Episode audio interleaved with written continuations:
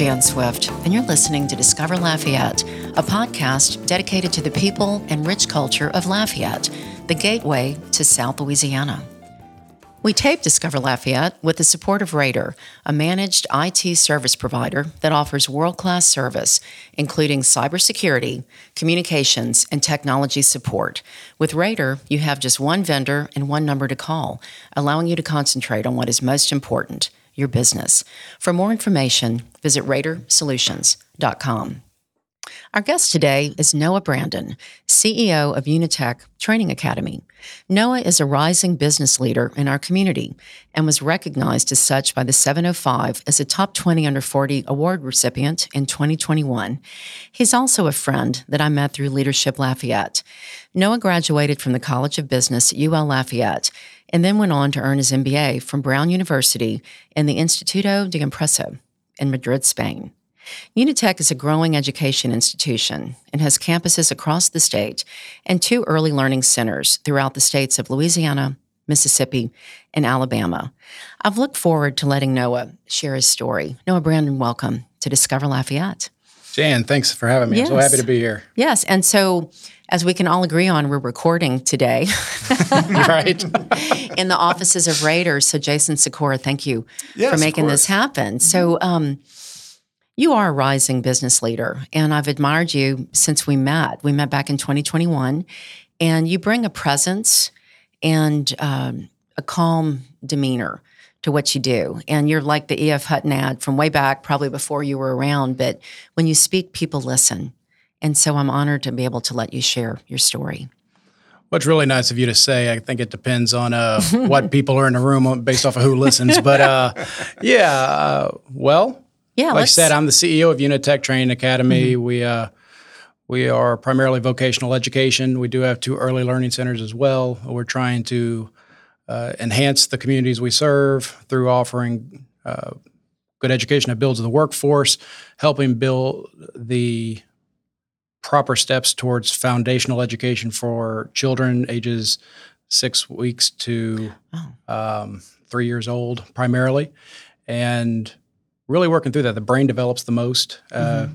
in the first three years, and so high level early education is really important. So a lot of people don't know that we have the two early learning centers, uh, Four-Mile Child Learning Center. Yeah, right. so we have one in Lafayette and Alexandria. The one in Lafayette's over on Westmark, um, kind of by the bowling alley mm-hmm. over there, and so pretty close to our campus actually. So it's a really cool program where our early childhood uh, students work directly in in the center uh, in, rela- in addition to their classroom studies. So it's a very active learning environment for our students, for uh, our children as well that mm-hmm. are in mm-hmm. there, and uh, yeah, it's great, great, uh, yeah, great service that we do, and we have some really amazing people in there too that do really good work. Mm-hmm. We Tell start, me yeah. about just overall what Unitech does. Like what what types of uh, career options are available for your students, and who do you reach out to? Who's your typical student? Well, it's interesting. Times change. Uh, you know, if you would have asked me 10 years ago, uh, 12 years ago, our average student was probably a single mom in her early 30s, uh, children, youngest child's now going to school. Now it's time for them to progress with what they want to do in their life or pivot mm-hmm. and start their career. Now, uh, our average age of student has gone down uh, oh. significantly. So we're probably 24 uh, still predominantly female because we do a lot of allied health. Uh, Unitech is a family run company. My mom mm-hmm. started Unitech in 1997, mm-hmm. and uh, I've taken over the operation as CEO. She's retired now and living her life, being a grandma, enjoying yeah. enjoying uh, the stage in life. And uh, she had a medical background, so we had a lot of allied health programs.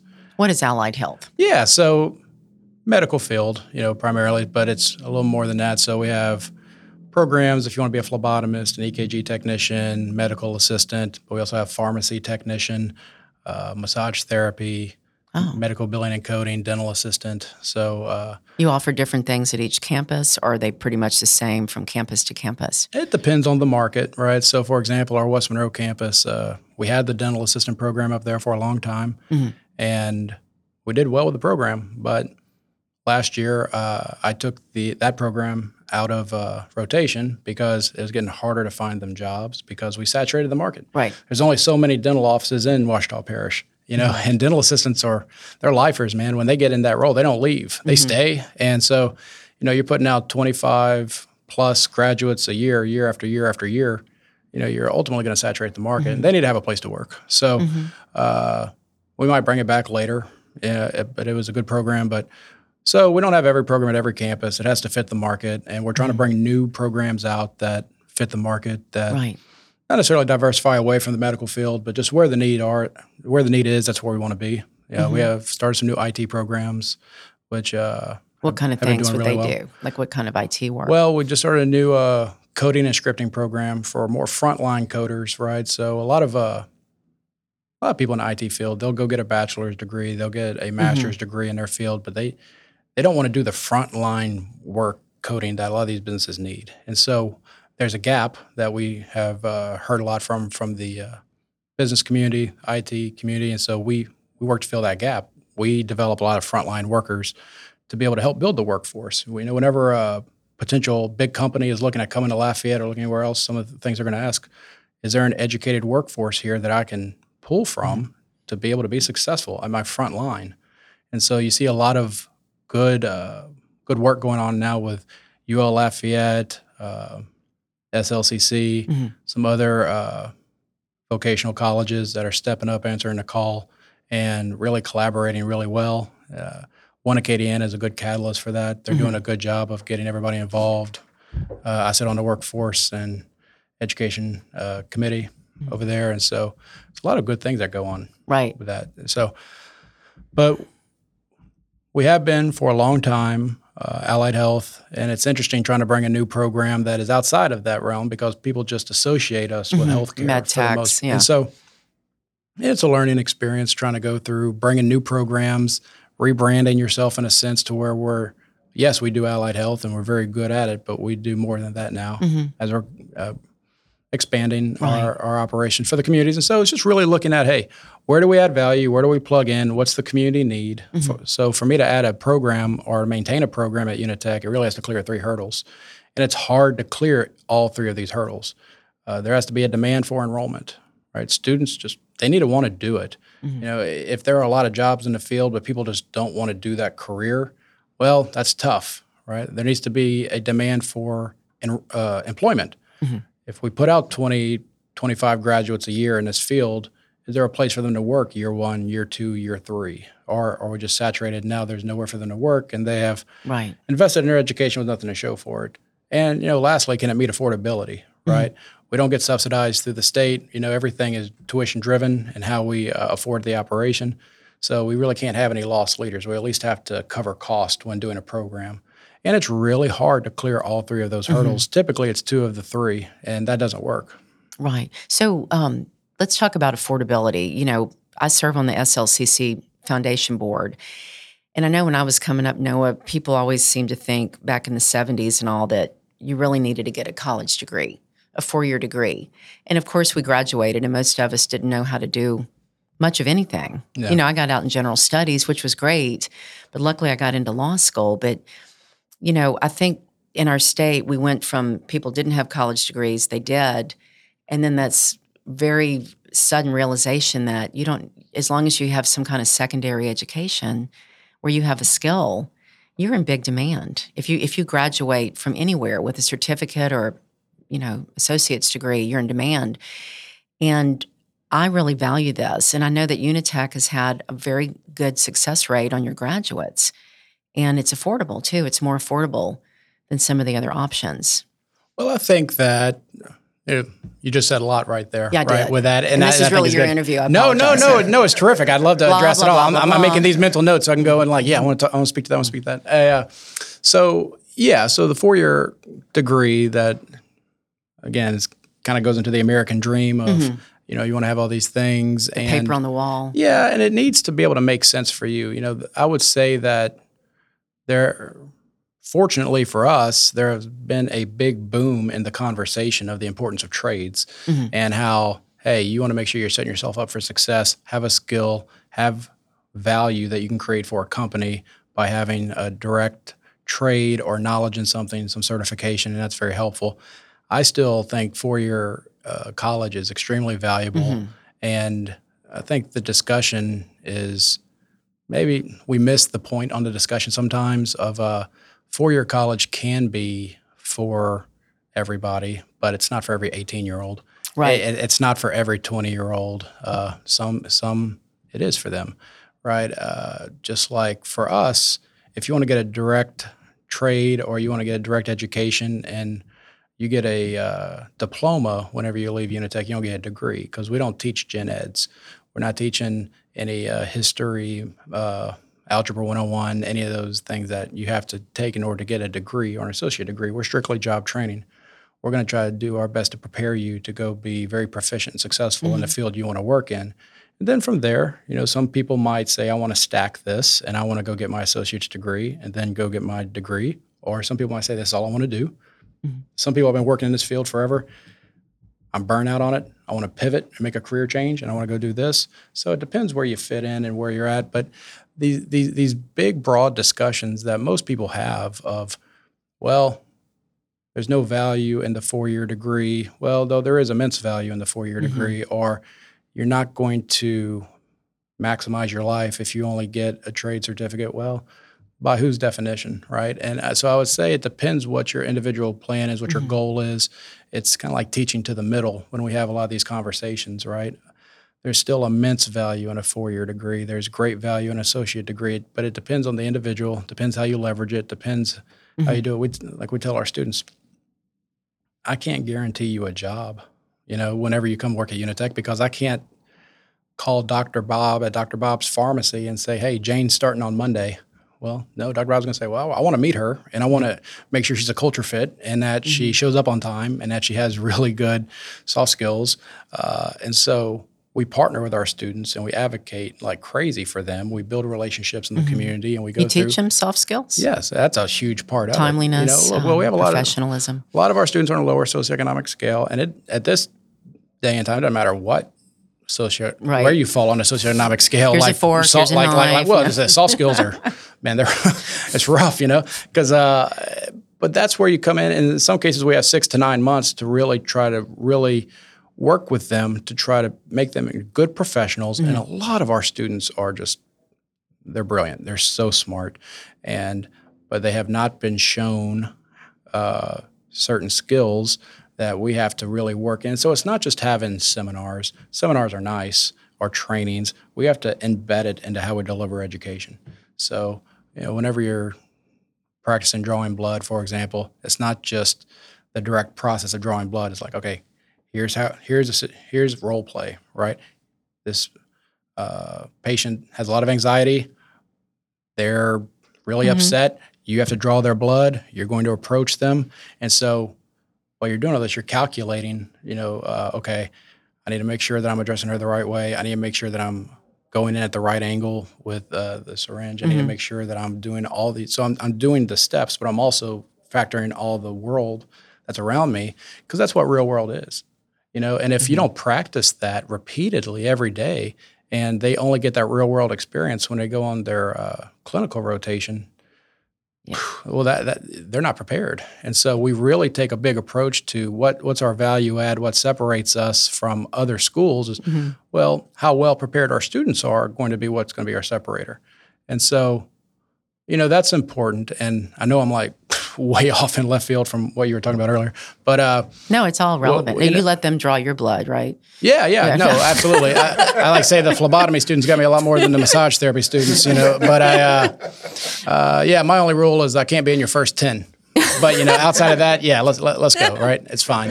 And they Oh and they always do a good job. They always do a good job. Uh, if I can, I don't let them know who I am before they do it Because that would make them nervous. yeah, yeah. A lot of times it does, and so I'm just some guy at the campus, you know, because Yeah. our home office is over here in the oil center, and so I'm at the Lafayette campus. Oddly enough, about as much as I'm at the Houma campus or the West Monroe campus or the New Orleans campus, you know, any of those.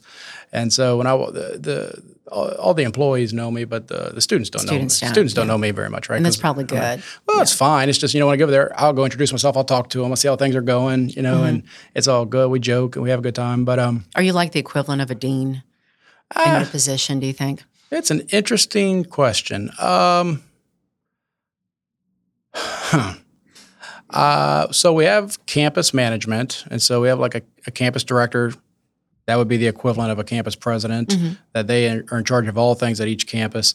We have our support office that helps them through adding student services, making sure we're doing the right. And I had all that up. So, you know, I, I don't know. I'm like CEO of a actual company, and so I tell people it's interesting business. because we are a business and a school. The two are mm-hmm. they have to be in harmony with each other all the time.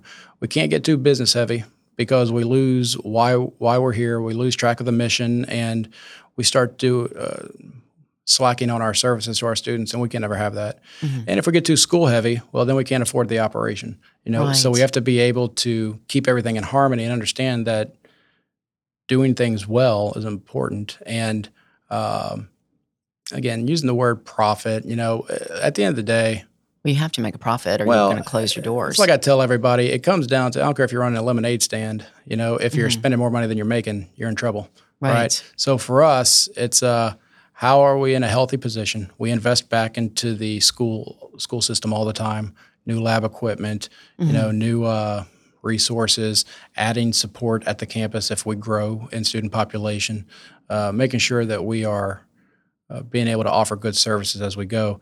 It is pricey to come to school. You know, I, I don't shy away from that our goal here is to give people good outcomes, make sure that they're progressively graduating with less debt. Mm-hmm. Uh, again, we don't get subsidized, so everything is driven through tuition. You know, uh, uh, the four-year system, the community college system. Again, I, I want to make sure that I'm clear when I say they are really doing a good job mm-hmm. at, especially over the past five years. They right. have really been making a big effort, and it's showing. Like Louisiana's catching up with the rest of the country. I mean, it, it, it, we're moving at a faster pace than a lot of our mm-hmm. uh, sister states, if you will, and so it's encouraging to see.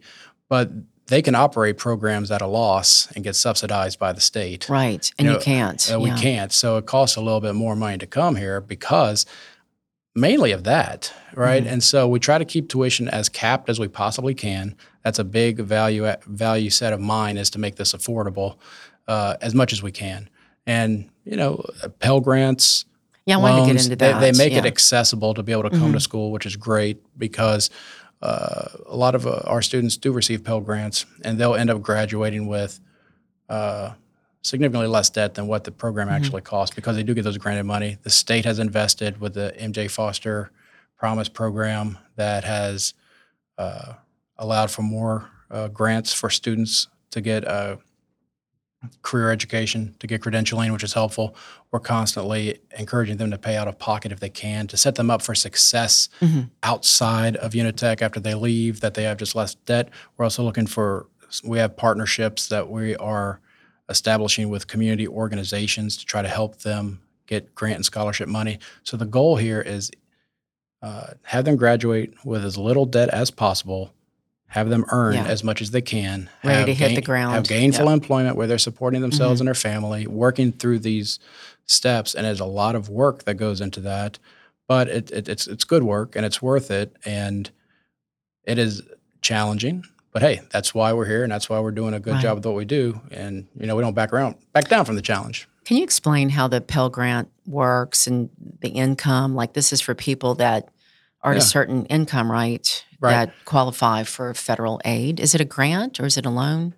Well, so in the Title IV program, uh, which we're able to receive Title IV, Title IV uh, income for our students because we are accredited through uh, the Council on Occupational Education, that which is uh, an accredited agency that's approved through the Department of Education. And since we are accredited, we have access to those funds for our students to be able to come to school.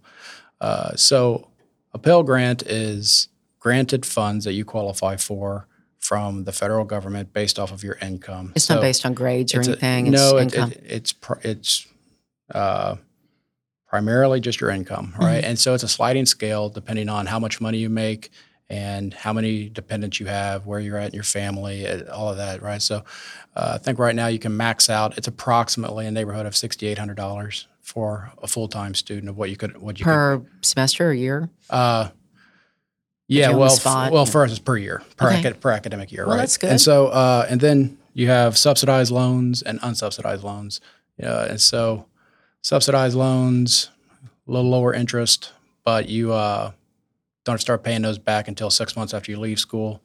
Unsubsidized loans, you start accruing interest immediately, Mhm. but you don't have to pay those back again until after you leave, but the interest is accruing the entire time.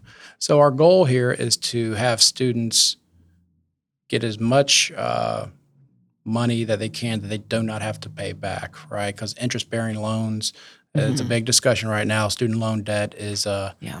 a big conversation, and it's an important conversation. People need to be set up for success, which means they don't need to be, re- uh, you know, bogged down with student loan debt and nothing to show for it. That's problematic.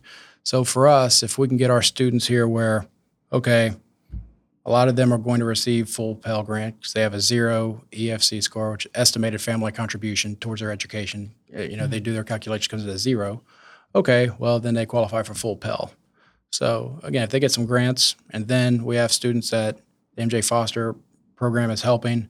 You also have uh, other scholarships that we're working for. They do cash pay. So now somebody can graduate. You know, again, this is this is all individual because everybody's mm-hmm. financial background is different, right? So this is not a this is a case by case basis. But you have some scenarios where somebody can graduate, you know, with about five thousand to seven thousand dollars in debt. You put that on a repayment period of ten years.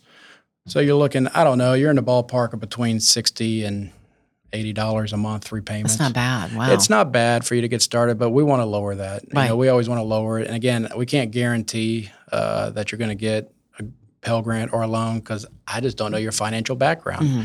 You know, you might come in here making hundred thousand dollars a year. Well, you don't qualify for that, especially if you only have like maybe one kid, right? And so those things are important to be able to look at. So if you qualify for financial aid uh, through a grants or loans, great. Even, but it doesn't stop because w- even when we're done with the financial aid office and you're packaged, and let's say you have loans, great. Throughout the entire time here, we want to be offering scholarship opportunities, uh, grant opportunities for people to apply for, go get, so that if they get that, they can then bring that to Unitech and we can refund some of those loans. And so we're chipping away. You know, Right. so you might start off with, all right, I'm packaged with nine thousand dollars in loans, but by the end of your program, you know, we, we've chipped that down now to like seventy five hundred or whatever the case is. Uh, You know, we try not to, and and that's a challenge, right? I really want to lower tuition. That's a that's in my vision board for us to be able to do that, but the only way for us to do that is through scale. You know, is by going through and uh, increasing uh, the student population at our different markets, growing the campuses, offering new programs that are in demand. And through that, we can scale it down because we have to meet affordability. At the end of the day, we just have to meet affordability. Right. And so the problem is, again, my, my works my workforce, they're human beings. They want pay raises. They want more PTO. They want more benefits. Uh, equipment costs more money. Inflation's a real thing, and so prices are continuously going up. And so, for me to con- to continuously keep tuition capped uh, is a challenge because prices are going up every year for everything. Uh, with a new way of doing business, which again, it's, it's great, but just it's more competitive. Employees want more, more, and more. And cool, I got you. We're trying to make that work without uh, strapping the students down with debt. Mhm. And so we the, the only two ways to continue to meet affordability really are to raise tuition or to scale to continue to grow this thing. And so we're trying to grow it and move that. And I think that's important. Uh, but even if we do have to raise tuition gradually every other year, we're trying to keep it low. But that does not remove our goal of trying to have them graduate with less debt. Yep. So it just makes it harder. But the goal remains. Like, how do we, if we're going to raise tuition, okay, how's the average debt still coming down? It just makes us better and better at what we do. What's locally? Um, what are some of the higher in demand job fields that in the Lafayette area? Well, it's interesting. you address. Yeah, well, medical's really good, right? I mean, the thing with medical is there's so many doctors' offices, hospitals, clinics, and there's such a need right now for just support staff and, and healthcare. And this is also there. Not only is it a big field, but there are so many jobs within the field, right? So moving up the ladder is a thing. Some people go work in the allied health field, medical field for a while, and they just get burnt out, Mhm. which creates opening for somebody else. A lot of people go into the field and then they want to move up, which creates openings for somebody else. So we're putting out regular uh, graduates uh, to go, you know, fill these needs. The likelihood that they're going to be in that same role five to seven years from now, you know, they're probably going to move on and, and move up because in some cases they get burnt out. Yeah. You know, in other cases they move up. They want to continue to go be the next step or move that up. And so, uh, not everybody is a phlebotomist for seven, eight, nine years, right? Uh, some are. Uh, it just depends on where they're at. But there's so many openings here in this market that uh, you know there's always a need. Uh, Louisiana's and UL is trying to respond to this real well right now. Louisiana is on a path to be at a 3,000 nurse 3,000 nurse shortage by 2030. My goodness. And that is massive. That's bad for all of us too. Yeah, and so numbers. where do we all fit into that, and how do we Mhm. how do we you know again mine is it's absolutely not on my vision board to do anything with uh like RNs or anything like that. That's not that's not our lane in my opinion. Mhm. I want to make sure that uh, we don't try to outgrow who we are and what we do. We're direct line front staff. Maybe an LPN program someday is something we could look at. Um, but for now, uh, I want to support frontline work for work staff where we're at. Support LSUE, support UL, support SLCC and their endeavors for what they're doing because it's not us versus them. It's it's it's us and them. You know, it's Right. everybody. It's everybody for us to get this where it needs to be because Louisiana has a lot of needs. We got to work together to get this thing moving, and we are. We're doing a good job. What about our high school students? I know like SLCC and others will partner to have dual enrollment in things. Can Right. kids at this point partner with Unitech to if they're looking at doing something? I don't know what types of things you do besides allied health, you know, Right. Well, again, we've done some IT. We do early childhood. We uh, not machinery type of things. Not yet. I mean, again, that's that's uh, we're in the process right now of creating our next three year plan. Uh, we are getting close to the end of that because we're going into effect with it in January. Uh, those are one of the things we want to look at more of. Yeah, we've had conversations in the past, but candidly, it's just a it's a big leap, huh? well, it's it's it's resource strapped, Right. You know, I mean, our team is really good, but expanding out, doing new things, we're we're very strategic with it, and we have to prioritize where we need to be. And there's this list of needs, list of wants, list of where we'd like to be. right. You know, and so that has uh, worked its way from where we'd like to be to the wants to you Mhm. know we're, we're we're we're progressively moving closer to that. But it's collaboration. It's working with other entities, see how we can best help and fit in. As I tell people, when you come to me with things that we can help you with, it moves a lot quicker than me having to create Right. the That's what I the thought. process. Yeah. Uh, because we're very open and agreeable. But again, all of my team they have full time jobs that they're doing, and so when we do extra things, it's very intentional. It's very planned out. It's very working methodically to get to the next thing that we want to do. And yeah, we'd love to do that. I I, I was joking with somebody as I see some of uh, our sister schools over here, some other uh, schools in Lafayette that they go out and they're at every single event and they're just Oh, really? posting it Recruiting? and they're well not just recruiting but just doing community good and they're out Uh-huh. there and like they just have positions that I'm the community person I'm out here and I'm just doing community good I said ah. Is that you? Yeah. well yeah. I said man I, I I want one of those. I love that you know? Yeah. so I want to grow and be able Go to get that at so people can see where we're at but I want somebody to go out there and like you know just go go spread the good word you know? I think that's great but I do what I can you know? I'm in, in involved in the community quite a bit. Yeah, and yeah, uh, we've, and we've put a we've put a lot of effort uh, recently into creating avenues where our team members can do the same because we need Mm-hmm. to branch out. We need to do that. We're do we do pretty well in Lafayette. It's the other markets that I think we need to do Yeah. a little bit better in in terms of just having people understand because it's not that people have an unfavorable view about Unitech, uh, in my opinion, as much as there's still just a lot of people that don't know who we are, what Right. we do, and even people that are in Lafayette, they're like, "Man, I had no idea you had all these campuses and these Especially early learning centers, and you early did. learning. I didn't know you Yeah. did all this stuff." I'm like, "Well, that's my fault, you know, because I had to let you know."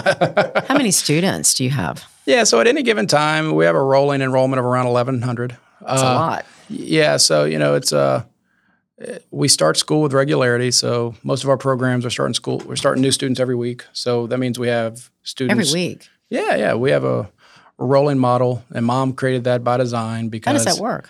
well, uh, with a lot of work, it, Mm-hmm. it's um, I, uh, the analogy I tell everybody, it's like a Ferris wheel. You know, you go to the you go to the fair, Mhm. and uh, Get in line and hop on. well, on. you hop on the ride. The ride never really stops. right. People get on and people get off at different points, but the ride just keeps on going. That's like us with our curriculum. We go all the way through. We never really stop. well, for the it's a- professors, though, like for the teachers, that's well, I mean, lot. it's yeah, but I mean, Mhm. that's us having processes that we work in, try to support them, work Mhm. through that, have different work hours. So you don't have to wait till like August to No, start a program. You just right. hop on. Well, that's by design. Mom made that say, Mhm. "Hey, look, man, if you want to start your life and you want to change it, you- we can help Ready you today. Because the sooner you get in, the sooner you get out, and you can start earning for your family." Mhm. And so, Mom created a model where we onboard you where we're at in the cool. program, and and we'll get you up to speed and we'll get you in there. It's Mm-hmm. not the easiest model. I'll give you like I, I I concede that to people. It's a challenge uh, in some cases, but we do a really good job of bringing you in, uh, making you feel comfortable.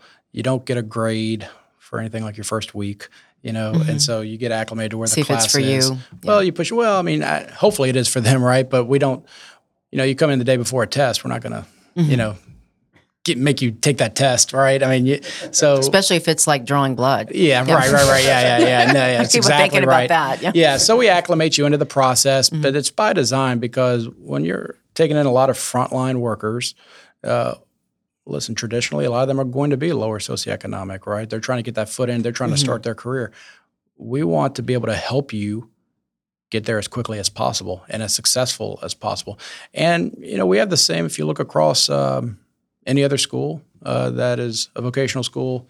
It's, I mean, we have, uh, it's not like we're rushing them through the process. Mhm. We know we go through it. We provide an opportunity for you to start sooner. We have similar, if not better, attrition rates uh, than other institutions. You talk about that. Yeah, I mean, you do our- have a high graduation. Yeah, and our stu- yeah. completion. Yeah, and our students they stay in school compared to a lot of other institutions, right? So this isn't like oh they're coming in, they're trying to rush them in to start Monday. No, I don't care who you are. You can be at any admissions office.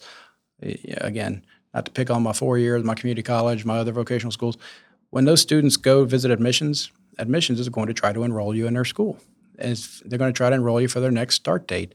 In some cases, it's a semester. In some cases, it's a month. Ours happens to be Monday, right?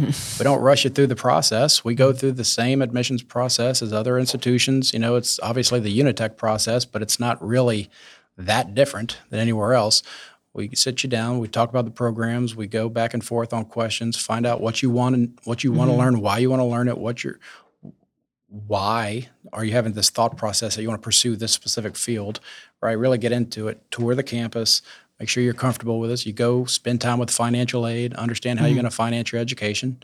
And we go through that. That's a very similar process to any other school. Right. You know, it's just, uh, and they'll leave and they're ready to go. But as I tell people, would it make you, you know, is there a big difference if they start Monday versus if they start in three weeks or if they start in a month? If it's the exact same process, you know, if if they decide they don't want to come, they don't come. Right. This is this is our goal here is to add value. You know, it's not a pressure thing. It's not a, anything like that.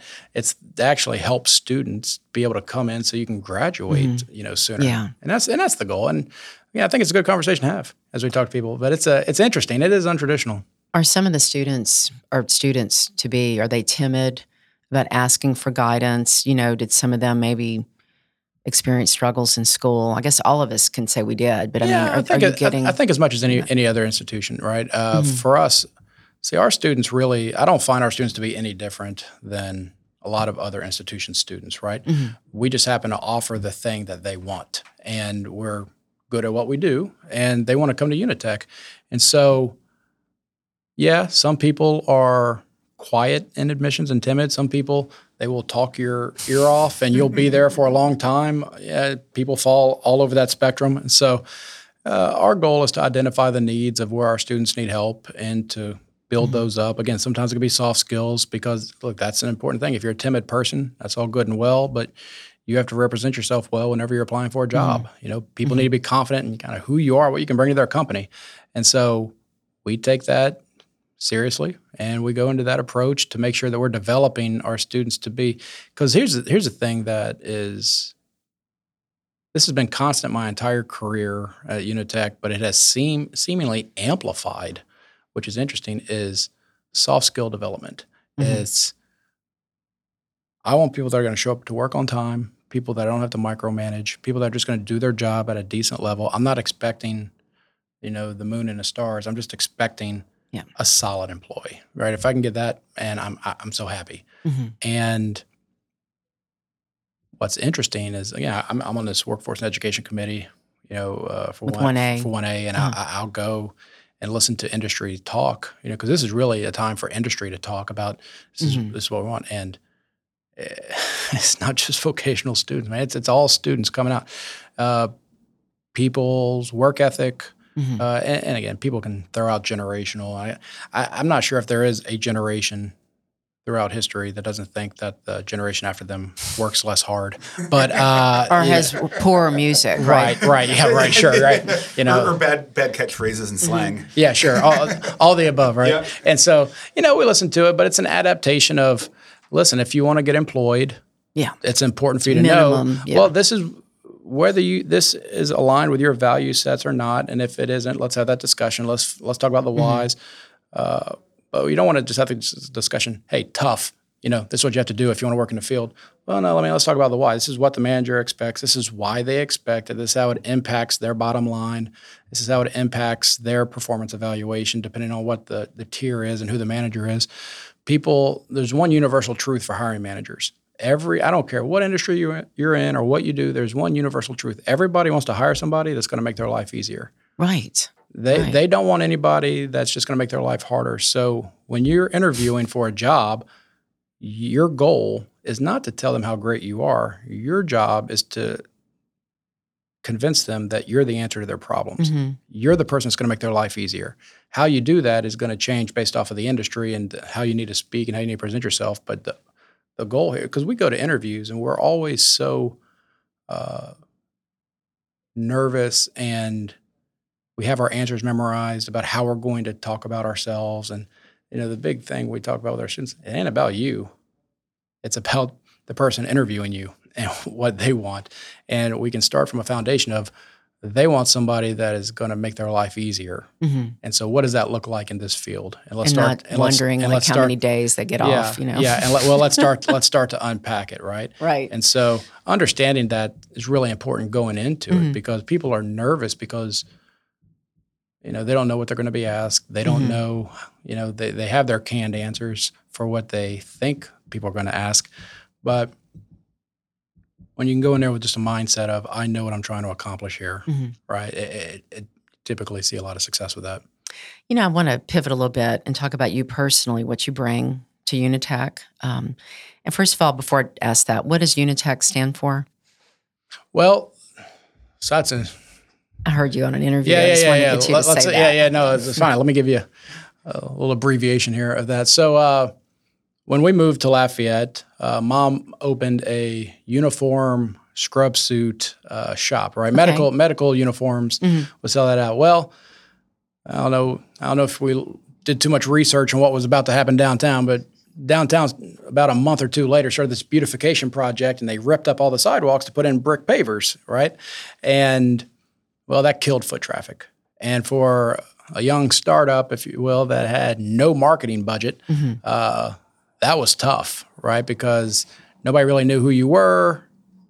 You had not much marketing uh, budget. You spent a lot of your money on inventory, Mm. and now nobody can get to your store, right, or know you exist. So we took it, you know, we, we took it to the streets, and we were on the weekends at uh, time Lafayette General. We were in their parking lot putting uh, flyers under windshield wipers and uh, just going out, just letting people know Mhm. we Taking it exist. to the streets. yeah, you know, just, you know, took the show Yeah. on the road, right? And uh, mom would go to uh, schools, vocational colleges, to let them know, here's what I offer. Here, you know, I have this. Buy your scrubs from me because she was familiar. She was a director of education prior in North Louisiana. Um, or another vocational school. So she was familiar with just the model, if you Mhm. will, and going there. And you know, a lot of times they say, yeah, sure. Wait in the back of the class. When the teacher's done, you can go make your pitch, let them know. You know, very accommodating. My mom would sit in the back of the class and listen to, listen to them teach. And she's like, oh boy, you know, we, this, this isn't great. You know, we could, be, we could be doing better than this. Uh, and so really started the thought process of what would it look like if I opened Mhm. a, a school, right? And so she opened the school. She moved. She moved to uh, a sixteen hundred square foot small facility uh, in a shopping center on Johnson Street. Uh, it's that old brick. Well, you know where they're building the new. Uh, it's where Mr. Gatti's and Academy used to be. It's uh, where they're building that new development. Right. So like a, across from that Fiesta Village. So she, she Oh, yeah. So the so she uh like a sixteen hundred square foot place in there, like three rooms. It was like a classroom and then a little lab and the other room was had the scrub suits in there. So she she, she kept that, you know, because she needed she needed to sell that stuff, right? And so she had a uh, technical school and uniform shop. So Unitech was born. That's she kind of married the names on that. Yeah, and uh, What was her first class? it was a, a CNA. Uh, That's cool. Yeah, and so she had uh, six people that Uh-huh. started, and again, that was back when mom was admissions, teacher, career services, financial aid, all of it. I mean, She was a scrapper. oh, listen, man, she's She's still a scrapper. yeah, huh? oh, yeah, forever and always. You know, she Mm-hmm. was uh, look, she was a young LPN, and and she was a deputy sheriff in Ouachita Parish, and That's so cool. then you know she she's had she's had an interesting background, but yeah, no, she's amazing, but she's uh. She's a tough cookie, man, Mm-hmm. Does but she she's still great. pack? What's that? Does she have a gun? Yeah, she hadn't shot a gun in a long time, you know. But uh, you know, it's not that she, she would, Yeah. you know. But uh, at least not to my knowledge. You might be going to the range on the weekends when I'm not around. I don't know, but I don't. Yeah. I don't think so anyway. Yeah. I was just curious about the background. So, Yeah. so back, you know, to you and what you bring to Unitech. I heard you say in an interview that I enjoyed with your neighbor. If you can remind me, Jeff um, Yeah, Jeff Martin. Martin does a local podcast also, and you talked about learning about management and about looking at people with love. Yeah. And so, talk about your heart. I think a lot of people carry insecurities around, and I think that's important. And people don't mean to be, they don't have intentionality to be rude or to be, uh, you know, come across the wrong way. I think that a lot of times people are misunderstood with their intentionality because of their insecurities and their anxieties. And it's like, again, we'll talk about going to a networking event or going to anywhere where you're kind of on an island, right? You have all these uh, stories you tell yourself about, you know, how do I look right now? And am I going to sound silly? How do I go start a conversation with somebody? You know, we have all these Mhm. isms we tell ourselves, and that can really shape how you come across. It can really shape how you conduct yourself. Uh, you know, because as I tell people, if I'm a naturally kind of shy person, the more you move up the ranks, you start to look like a jerk because you're standoffish, and you may not be, but that's just pe- when you're Mhm. a CEO or you're the boss, you're supposed to be this big personality. That's what people expect. You're the guy in charge, and so if you're not going up to them, you're not supposed to be insecure. Yeah, right, they are, and so uh, I don't remember where I heard it. I really want to credit, but I just I don't. I mean, I guess we can say Brene Brown because she's the one who typically teaches a lot of this stuff. But when you look onto people with love instead of fear, Mhm. It really changes the whole thing, right? If if I look at you and hey, I care about you, you know, it's like how, how you look at a family member instead of a stranger, for example, right?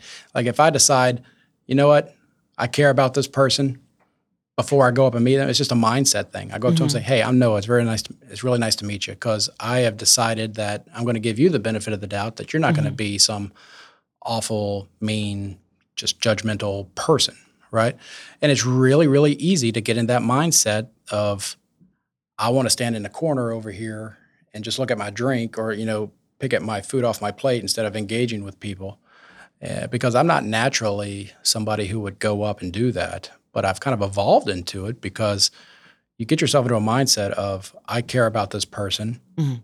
And it's so much easier to go talk to people whenever you just think in those terms. Yeah. That is- Assume the best. Yes, you assume the best, and we always assume the worst. I don't know if it's embedded in us as a society. We're just we're always assuming the worst. Not all of us do, but most of us do. Well, as a society, I would say it's it seems like it's taking on a, a bit of an identity where uh, somebody is imperfect, and now you just throw them out.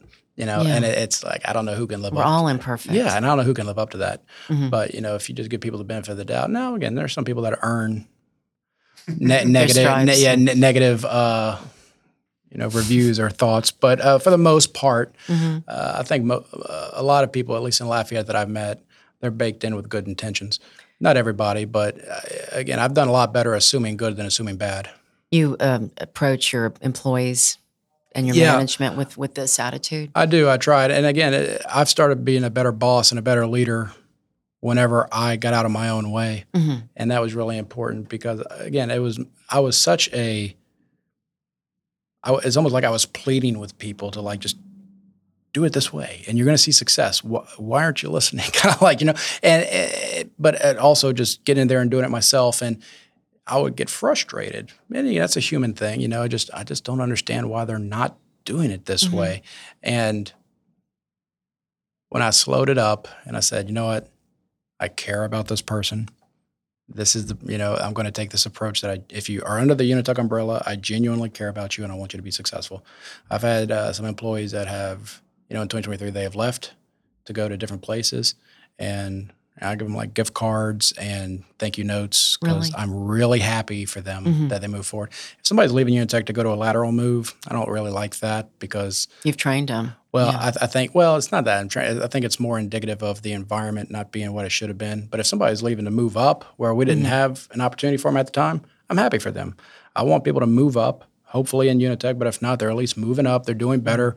We have helped them along their way, and how we train, how we develop people matters a lot. And when you take that big mindset shift, I noticed that other people start adapting that, and other Mhm. people feel more safe because I never had bad intentions, but intentions are different than reality. My, you know, we're all the heroes of our own story, and I don't think I was a bad boss at any point, but it doesn't mean I was a great boss. And Mhm. I really am trying to make that shift to supporting my team. They're going to mess up, create that allowance for them to mess up, but again, holding them accountable for how we're going to respond from that, how are we going to adjust, and all that stuff matters. So, but it's a mindset shift that it starts with me because nobody else can be healthy and loving and caring in an environment if I'm not, hmm because I set the standard. And those things are important. Are you more relaxed because of this? Are you getting better results? You know, Uh, I'm significantly more relaxed. Uh, you're not running like you're not the director of every act in the play anymore. Huh? right, which is a big shift men- Mhm. mentally. You know, it's, hard to let that go. And my and my team is. Uh, I have some really good new members of my team here uh, that we've added, and they are doing a good job of pushing me away and saying, "We got it, we got it. You Mm-hmm. don't need to do it. You don't need to do it. We got it." And and we're flourishing because of that. We're doing good stuff, and it's Mhm. it's good. I don't want to micromanage. That's not in my you know list of desires. Uh, we're just we're very very heavily uh, regulated, Yeah. and so I always want to make sure you got it, you know, before I let it go. And then once I know you have it, I'll let it go. Mm-hmm. Right. I'm just doing a better job of seeing that people got it. Right, you know, instead of just, you know, coming through and asking, "Hey, do we do this? Do we do this?" We're Like, yes, yes, yes. But, Right. but anyway, it's good, and so it's a, but it's all just a men- mentality shift that if I am going to see this company succeed, I have to continuously learn new skills to let it Mhm. to give it oxygen, to let it breathe, Right. to let it do, to let it grow. And again, uh, you have to hire good people to be able to do it because when you when you hire the wrong people, uh, you get some PTSD from that, and it's hard to overcome that. You know, in terms of you know letting people have it because you'll let people have it, and then they'll just. You know, and so having a good team, training and supporting them well, making sure they feel supported, letting them go out and do good work. Uh, Mm. Yeah, it all sounds good and well, but it's all- in practical application, it's tough to do. But Right. uh, it's rewarding when you do it well.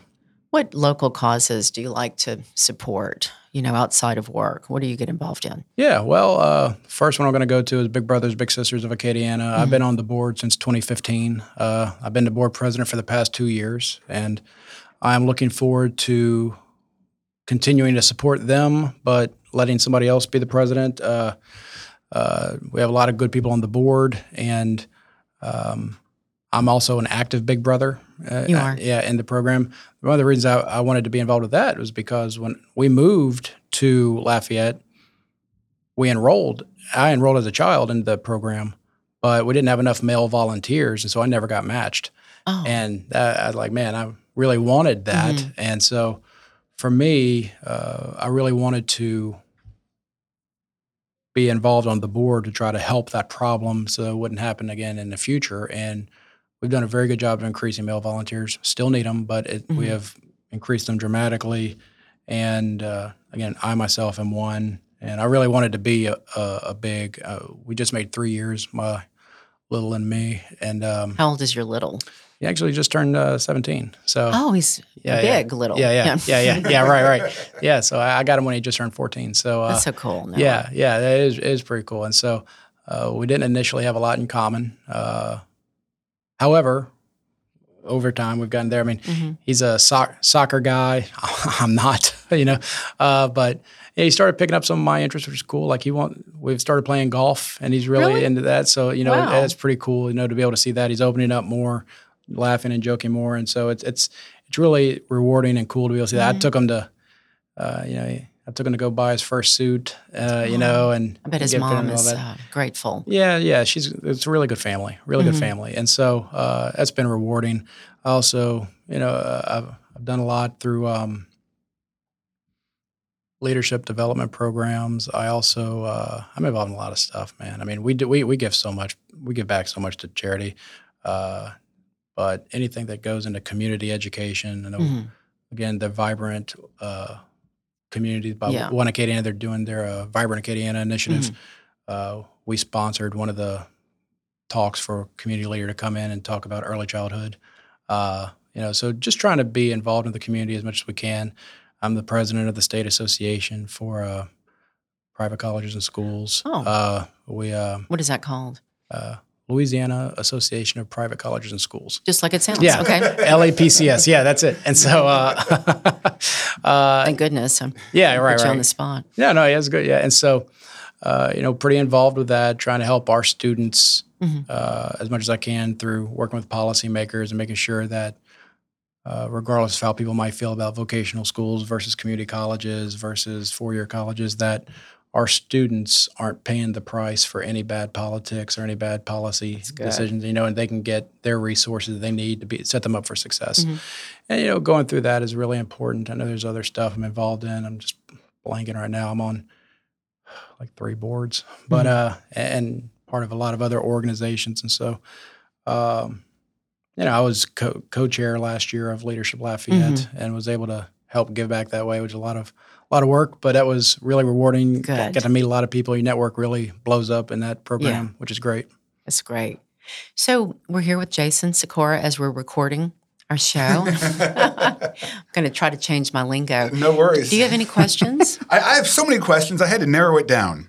Uh, Noah, thank you for being here. First of all, uh, comment first. You you said, and I, I put this in quotes here. How am I going to make your life easier? I think that's so important, and I think that's kind of um, a theme in in listening to you talk is being of service. And we joked ahead of time, like we live in this country of what about me? What about me? And as opposed to what do I bring to the table for somebody else? When my boss comes up to me and asks me to do something, it's because he trusts me to do it to make his life Yeah. easier, not because he's trying to give me more work. Right. You know, I think that's a good point. I, you know, when there are terms like boss, entrepreneur, uh, business owners, a lot of times people get a bad rap when they're really good people just trying to do their job at a high level. But for them to do their job at a high level, they need you to do their job at a high level. Mhm. Uh, a lot of people think business owners have it, you know, have it made. Their life is so great and they're good. Listen, man, being a business owner is not for the faint of heart. I mean, Yeah. I, I can't tell you how many times that, you know, I'm having, I've had to give money back to Unitech to make payroll to be able to do these things because that's real life of what. Yeah. It doesn't mean we're unhealthy. It just means that money ran really short that uh, week and we had a lot of expenses and it just flowed that way. Yeah. Other times it gets back, but there's a lot of pressure goes into it. So you will find a lot of people do not handle pressure well, and they become the jerk boss or the tough. and- Yeah. And, people Yeah. will create or you know you'll see instances where people are hoarding money and uh, people are struggling that work for them, and it just becomes this assumption that well that's how it is. Like, Yeah. Well, that's a that's painting people with a broad brush. I think most people that I know that are in business are good people, try and do the best for their employees. They care a lot about their employees. They want them to do well. Not everybody has all the tools to be able to make that happen, and they don't respond to the stress well in some Yeah. cases. But most of them are well intentioned, and so. Uh, but again, some aren't yeah, right? no, and, fair and- enough. And people want to always jump on the name. It's like law. It's like it's like congressmen, you know. Or, uh, they're not all bad. Yeah. you know, it's just they're they're the loud ones, and you know all this Yep. other stuff. But again, everybody just thinks, oh, they're all wasting their money. They're squandering. They're doing all this. So people, the mob tends to run with uh, their thought process on it. Fair enough. Fair enough. And I do need to self-correct. I'm sorry, Chris Rader. I, we're not. I don't use the word boss. Right? I think I introduced him as my boss one time. He's like, "No, man, we work together." Yeah. So uh, sorry about that, Chris. You talked about, you know, you, you're going to do some some classes and some programs around IT because uh, you think there's a need for it. How do you find those gaps, and how far ahead do you look to try to start filling them? No, it's a great question. Well, we try to respond to market trends, and we see, okay, we want to add new programs. Let's start doing research. So we'll start research. Where are there gaps? Where is there underemployment? Where is the need? We Okay. Go, and then we go talk to industry professionals and say, hey, we're thinking about getting into this field. Where are your pain points? What do you need? What do you what would you like to see? What what are you not seeing? Where is the gap for you? Where is it falling? Uh, primarily in where would you like to hire with people that do not have associate degrees? Like, does it matter to you that somebody has an associate degree or not? In some cases, yes, that matters a lot. In other cases, no, I care that they can do their job at a high level. I don't care about that. And so, if there is enough of that where you don't need an associate degree, because that's not where we're at at the moment. I'm not saying never, but right now it's not where we're at. Yep. But you know, is there enough if you know somebody because in IT what we're finding, especially again entry level uh, security, entry level coders, entry level uh, networkers, they care that they're certified and that they have a credential, but they don't really care too much about an associate degree, right? I mean, yeah, and a lot of, and, but again, there are other places that do care about that, and so what we want to see is is there enough job demand for us to be able to offer a non-degree program that would help people get employed at a decent pay rate, uh, and are there just enough of those jobs over time to where we can keep them filled? Yeah. and, and we do see we do see gaps, right? Where again, a lot of people coming out like we just need entry level coding, entry level security, entry level monitoring. Where people that go to school for four years and they graduate, they I don't know if it's a sense, higher sense of self or whatever. They don't want to do that, and, and and companies have a hard time because if they do get hired at that role, they're immediately moving on to the bigger thing. Yep. And so, how do we create some stability here? How do we create some structure? And so, we program our or we model our programs around what the employers that we're talking to want. That makes sense. Yeah. Yeah. Uh, you know, we had a joke around here. I, I learned the, the phrase paper tiger. Okay. Have you heard of that? No, what is it? It's basically a student just out of school who has a stack of certificates but no job experience. Yeah, right. Oh. Right. And and we kind of joke about that here in our security team. We'd rather get somebody who knows how to learn and get them working right away. We'll worry about the certificates later. Right. But but what a, how nice is it if you don't the two don't have to be mutually exclusive. Mm-hmm. You know, if you Yeah. can marry the two, because our people come out again. Coding and script is a good example. They're going to have a portfolio of work. Yep. Like we're putting them through stuff. Hands-on learning is a big foundational thing for us. Where whatever you're going to be doing, you're going to be doing a lot of hands-on throughout your entire time. So if it's Unitech Online, what does that look like? Well, it needs to be something that if you don't need to be present, you can do it remote or you can do it. What does practical application of practice look like? Yeah. So that you have done a lot of coding exercises leading up and you're not just learning about it, but you're actually producing work to be able to show as Yep. you go through. Because, yeah, I mean, you come straight out and you just learn about it. It's a lot different, Oh yeah. you know, Oh, whenever yeah, you go yeah. into the But world. hands on. Well, and I think that's key for a, a s- you know education like yours, where you are doing hands-on training, Yeah. and you're actually getting it's basically job experience, Yeah. more or less. And we do a lot of that. Uh, the IT, we do a lot in per. Well, not saying in person. We do a lot of hands-on activities, a lot of uh, working through learning. Again, they're going to have a portfolio of a lot of different things that they create. Where a lot of our medical programs, their last class at Unitech for school credits could be working in a in a medical setting for Oh, for several weeks, getting that real world Right. experience. So, because to your point, yeah, everybody wants somebody that's not, you know, fresh out of school. Yeah. They want somebody that has some experience. Mm-hmm. But okay, so How do you get experience if you don't get right, it? right. And so for us, it's important when you go into an interview to where you, you you go into the interview with your portfolio and you say, here's what I've done, here's my curriculum, here's what I've learned, here's my uh, transcript, here are my letters of recommendation. You can see what I've been able to do. If it's an allied health student, here's my stick record of my over 100 sticks that I've done before I even went into the clinical rotation. So I don't have your work experience, but look at the stuff that I've done. I'm ready to go. I'm good. I have all that. And I will hire for management level, like director level positions, and people don't bring that or, or, or do any of that. So if we're entry level and we're bringing that stuff, what I want us to do is to separate ourselves Mhm. from their competition because I want their main competition to be other Unitech students. Oh, yeah, okay. Because there are other places that are coming out, and when you're looking for entry level, you don't really expect that level of professionalism. So how do you counteract that? I want the work experience. You dazzle. If you can get to the interview process, you come in and you're just like, wow, man, you're yeah, okay, let, let's mm-hmm. go. You're the person, Yeah, yeah. You, you look impressive and you sound like you know what you're doing. And so, I- oh man, I'd love to dazzle. yeah. Wow. yeah. You, you go in there and you just, you say, hey, look, okay, right? yeah. Let's go. Let's go take that class. I know The dazzle class. yeah, there you go. but it's the confidence from doing it, right? Yeah, but you, Yeah. but again, it, it all it sounds all good and well when I talk about it. Like, but getting our students Yeah. to that level is Yeah. it's not just a seminar. It's not a It's cram- it- priceless. It's not a. mo- It's not just one mock interview. It is going through the entire course with us.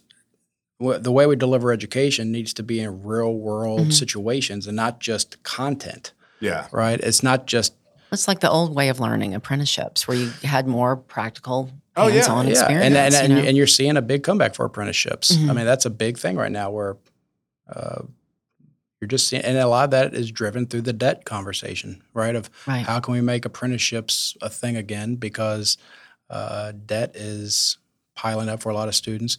But it's tough on the employers because they don't they have full time jobs and to be able to take the time to just you know come on kid let me show you the ropes Yeah. at a high level while you're trying to do your job right. they would much rather just have somebody that's trained. And we work with our employers. I mean, if you tell us, hey, we want people that know this more than this or do this more than this, I say, okay, well, why don't you come interview some of our students? And if you like them a lot and you say, hey, I'm not guaranteeing I'm going to hire them, but I would be very likely to hire that person, right? We'll work to give them additional stuff that is in line with what you want. Mhm. So while they're getting trained, we can tailor them more to what you want. Because at the end of the day, what are we trying to accomplish? We're trying to get our students employed. Right. And so, Yeah. so if we're working with the community and they say, "Hey, this is what we're looking for, and we like this person, we we see that we're going to hire them," cool. What do you want specifically? We'll try to work this in and add it to the curriculum so they're more prepared to be successful for you. Like we want our business community to be successful. We want our students to be successful. We're the we're the partnership with that, right? Students aren't coming to school just to go to school. We're the vessel that gets them to the job. Yeah. Right. And so I think that's important to understand. So why wouldn't we do that? That makes sense. Uh, can we talk about teachers and instructors for a second? Yeah. Because that that's a sector that's it seems to be in a lot of flux right now, Yeah. shifting. What do you look for in in teachers, instructors, and if somebody was interested in teaching, Right. how do you go about that? Well, well, first and foremost, we, we post the jobs. That's you know just one. Uh, Yeah. But when we interview for somebody to work at Unitech, you have to have a minimum four years working experience in the field and be credentialed in what you what field you're in. So if it's a licensure or if it's a certification, depending on what the credential is, you got to have it. Okay. And so we have people with real world working experience that come in and they not only, and in some cases, it can be challenging because we don't really hire educators as much as we hire industry professionals. And so we have to train them on how to become good teachers Oh. and classroom management in our systems and work. That was a whole other skill set, right? But the value that they bring from the real world experience to our classrooms are really impactful and helpful because they know what it's like. There's not somebody, for example, that got a business degree, got a master's degree, then went straight to you know, get their PhD, and now they're teaching management, but they've never actually managed. Yeah. Right now, we have people that, man, if I'm teaching dental assistant, I've been a dental assistant for a minimum of four years. A lot of them more than that, right? I've, or I've been in the IT field, whatever I'm teaching you, I'm, I've been doing this and I'm credentialed. Yeah. And so uh, it's a lot of value that they bring. But, you know, we go through our challenges, we work through it because classroom management's a real thing, Yeah. right? And so the way that, you know, you conduct different, per- you conduct class with different personalities in there that if you're not good at that, the classroom can get out of hand real fast. Yeah. And so we spend a lot of time training and developing our, our, our staff and work through that. And uh, we take feedback. We're constantly evolving. We're trying to put new technologies in all the classrooms, which is a challenge because some of our uh, medical instructors, uh, they're amazing, but they're probably the part of the operation that is the least technically uh, savvy. And Got so ya. trying to do specific training. So when we do new things, it's it's real interesting to think about how you have to approach training from all angles and not just make any assumptions that people know it. Yeah. Right. And so again, off in the weeds, but Uh, that's no, a- no, no, no worries. Uh, I, I love all of this. All right, I'll try to narrow it down here. Final question. The importance of marketing. I learned about Unitech through commercials and advertisements. How important is that for, for enrollment and for your school? Well, it's super important, and uh, the analogy I give is um, nobody grows up with a Unitech poster on their wall, right? I mean, we don't have a football team, we don't have Greek life, we don't have multi generational. My mom went to Unitech, my grandfather went to Unitech. We all have all Yeah. that. So, uh, you really kind of find out about us if you're doing a Google search and you say, "Yeah, I want to be a medical assistant." So what comes on? And so the ability for us to just let people know we exist, who we are, what we do, that's relevant. So that if you do think about IT field, early childhood, uh, pharmacy technician, healthcare, that we're top of mind. And so that's the goal for us is that if we offer something in a community, we want to be the number one choice in that community for what we offer. Yep. Right. I don't expect somebody to choose Unitech over a four year degree or, you know, if somebody wants to go be uh, a welder, right? Well, we don't offer that right now. Yeah. Right. So I don't expect somebody to choose Unitech over something else they want to do. But if, you know, they want to be a medical biller and coder, if they want to be a medical assistant, I want to be the number one choice because we do such a good job. Yeah. And and we have to let people know who we are for, Yeah. for that, right? Because again, UL, again, that's multi generational a lot of times. They are the hub of the community. They're doing a lot of stuff. And again, I'm a I'm an alum of UL. I'm a big UL fan. Uh,